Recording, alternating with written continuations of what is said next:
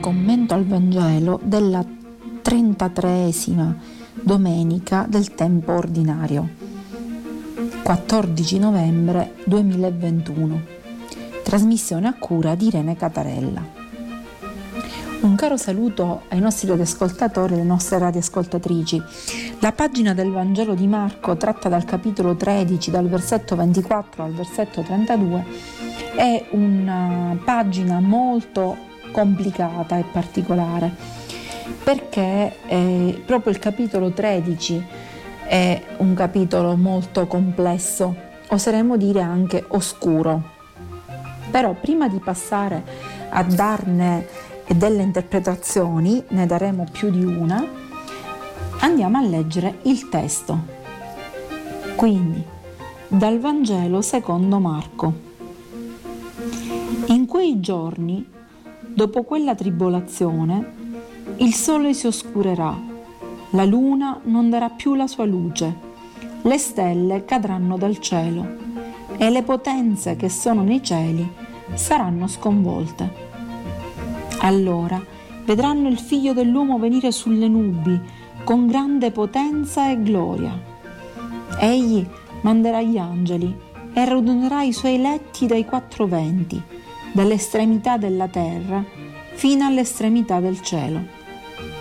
Dalla pianta di fico imparate la parabola. Quando ormai il suo ramo diventa tenero e spuntano le foglie, sapete che l'estate è vicina. Così anche voi, quando vedrete accadere queste cose, sappiate che Egli è vicino e alle porte. In verità io vi dico, non passerà questa generazione prima che tutto questo avvenga. Il cielo e la terra passeranno, ma le mie parole non passeranno. Quindi, come abbiamo sentito, un passo molto particolare che cercheremo di capire anche grazie a dei riferimenti all'Antico Testamento. Prima di tutto, vediamo che linguaggio utilizza Gesù. Il linguaggio che Gesù utilizza è un linguaggio apocalittico, cioè un linguaggio da quello che si dice e noi intendiamo come apocalisse in genere, eh, intendiamo la fine del mondo. In realtà il termine apocalisse è un termine che viene dal verbo apocalupton. Apocalupton in greco vuol dire togliere il velo e non fine del mondo. Quindi tant'è vero che la parola Apocalisse, il libro dell'Apocalisse di San Giovanni, in, in inglese viene chiamato Revelation, si intitola proprio così, rivelazione, proprio per dire togliere il velo. Quindi è possibile che Gesù usi questo linguaggio non per forza per parlarci della fine del mondo, ma per rivelarci qualche cosa. Ora andremo a vedere appunto che cosa. Che cosa eh, dice Gesù innanzitutto? Mm, Gesù ci fa capire che eh, tutte queste catastrofi o negatività di cui parla non significano che eh, ormai il mondo è sottoposto al male, che non c'è nulla da fare, nulla da dire, anzi l'opposto, che proprio mh, tutte queste tribolazioni poi porteranno all'avvento di un mondo nuovo. Quando qua dice in quei giorni dopo quella tribolazione, è chiaro che nello specifico si riferisce alla caduta e alla distruzione di Gerusalemme, che è la tribolazione per eccellenza. Però se dovessimo invece riferire questa tribolazione non allo specifico ebraico, ma in generale, le tribolazioni sono tutte le guerre, le violenze, le sopraffazioni a cui noi continuiamo ad assistere giorno dopo giorno, allora come adesso.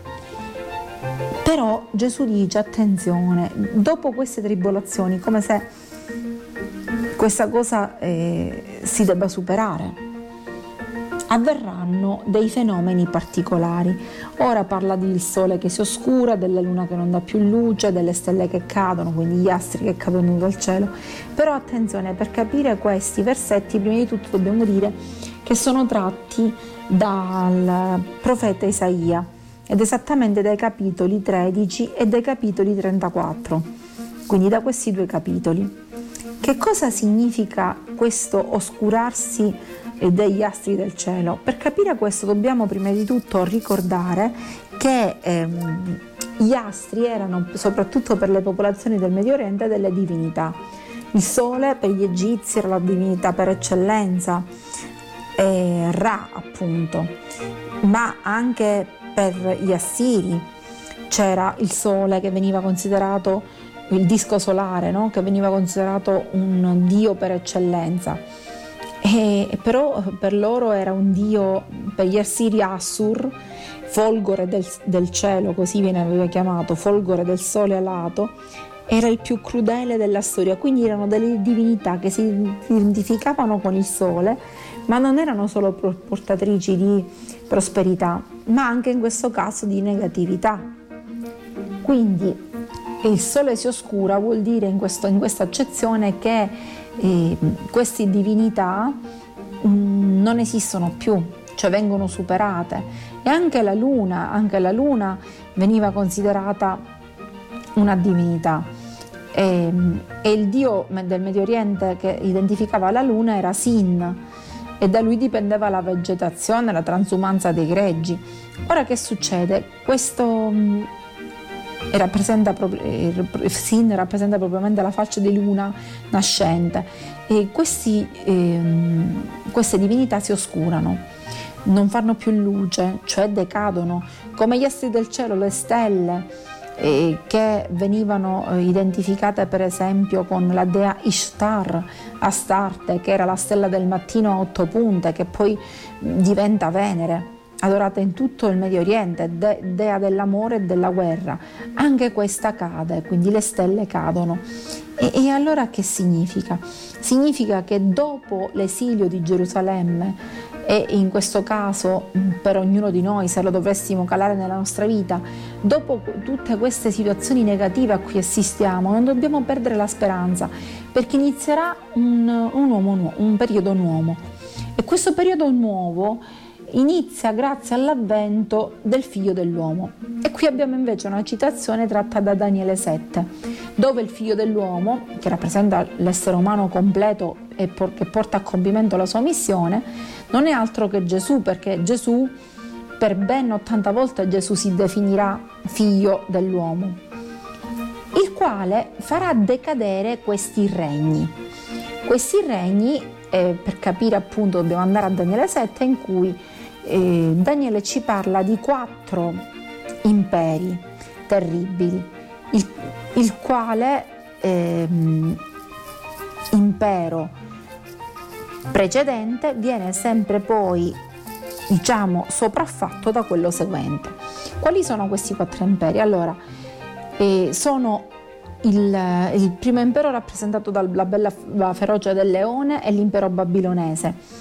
Infatti se andiamo a Babilonia sulla porta di Shtar si troverà il leone, il quale eh, viene sopraffatto e sbranato dall'orso. Nella realtà il leone è proprio l'impero di Nabucodonosor che è durato fino a quando ha avuto modo di essere superiore agli altri popoli. Questo orso invece è l'impero dei Medi, che a sua volta sono stati sopraffatti da un leopardo, che rappresenta l'impero persiano, che è veloce, e l'impero persiano si estende in tutto il mondo antico fino alla Grecia. Poi arriva una quarta bestia che Daniele non, non, non identifica, non, non dice chi sia, perché è appunto la più violenta e insaziabile ed è Alessandro Magno e i Seleucidi. Ora questi imperi avevano basato il loro potere e la loro forza sulla disumanità, sulla crudeltà, sulla sopraffazione, sull'oppressione. Quindi volevano spersonalizzare e disumanizzare eh, le persone. A questo punto il figlio dell'uomo invece porterà un regno basato sull'amore e questo regno basato sull'amore andrà appunto a ehm, oscurare e far decadere tutti questi regni precedenti.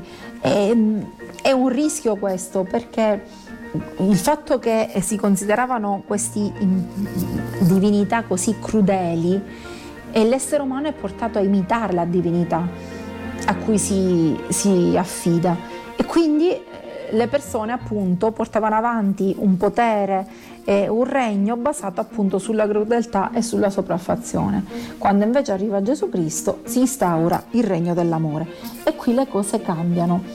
E appunto ispirerà le persone a vivere nell'amore e manderà i suoi angeli. E quando si parla di angeli a radunare tutti gli eletti dai quattro venti che appunto erano dispersi in tutti i punti cardinali dall'estremità della terra fino all'estremità del cielo, che vuol dire ehm, ovviamente riferita al popolo ebraico, parliamo del eh, dopo esilio, quando saranno tutti radunati e quindi si ritornerà ad avere una comunità, un'identità. Per quanto riguarda noi oggigiorno significa tutte le persone che si fanno abbindolare da falsi profeti, false ideologie e perdono di vista la loro ehm, vera natura, che è quella basata sull'amore incondizionato. E per darci questo presagio di positività, Gesù fa l'esempio della pianta di fico e ci dice questo, di ehm, soffermarci su immagini positive, cioè ehm, su segni che tuttora esistono e che sono positivi come per esempio quando il fico comincia a mettere le prime foglioline, eh, i fiori e rappresenta il fatto che l'estate è vicina. Quindi soffermiamoci sulle cose positive e non su quelle negative, non ci facciamo scoraggiare dalle cose negative perché l'avvento del, del, di questo regno basato sull'amore è arrivato, soprattutto se noi appunto e in questo caso dirà Gesù il cielo e la terra passeranno ma la mia parola no, soprattutto appunto se prendiamo esempio da Gesù, soprattutto cioè dalla sua parola, dal Vangelo e il Vangelo non fa altro che parlarci di una vita basata sull'amore incondizionato, cosa a cui noi dobbiamo ispirarci. Questa è l'ottica di una eh, rilettura appunto di un, non di una fine del mondo ma di, un, eh, di, una situazione di decadenza di quelle che sono i, le sopraffazioni per far avvenire un mondo nuovo, anche se ci sono state delle tribolazioni, anche se non si saprà mai quando questo avverrà. Gesù dice che solo il Padre lo può sapere. Se invece parliamo dell'Apocalisse, sapremo che arrivato a un certo punto ci sarà il giudizio finale dove appunto i buoni, i saggi riceveranno il premio mm, che meritano. Gli angeli di cui si parla qui non necessariamente sono gli angeli del cielo, ma possono essere tutte quelle persone nella Bibbia così che eh, portano, aiutano il prossimo, vengono definiti angeli, che sono portavoci di Dio e aiutano il prossimo. E eh, per spiegare questo ci rifacciamo al profeta Daniele alla fine della prima lettura eh, che dice appunto che i saggi risplenderanno come lo splendore del firmamento, tutti coloro i quali avranno indotto le persone alla giustizia, cioè tutti coloro i quali saranno di esempio agli altri per portare avanti una vita basata sulla giustizia e non sulla sopraffazione, sull'amore incondizionato e non sull'odio e sulla crudeltà. Quindi speriamo di aver, una, eh, aver reso questa pagina più chiara. In ogni caso eh, vi ringrazio per l'ascolto, vi saluto e vi do appuntamento alla prossima trasmissione. Buona domenica.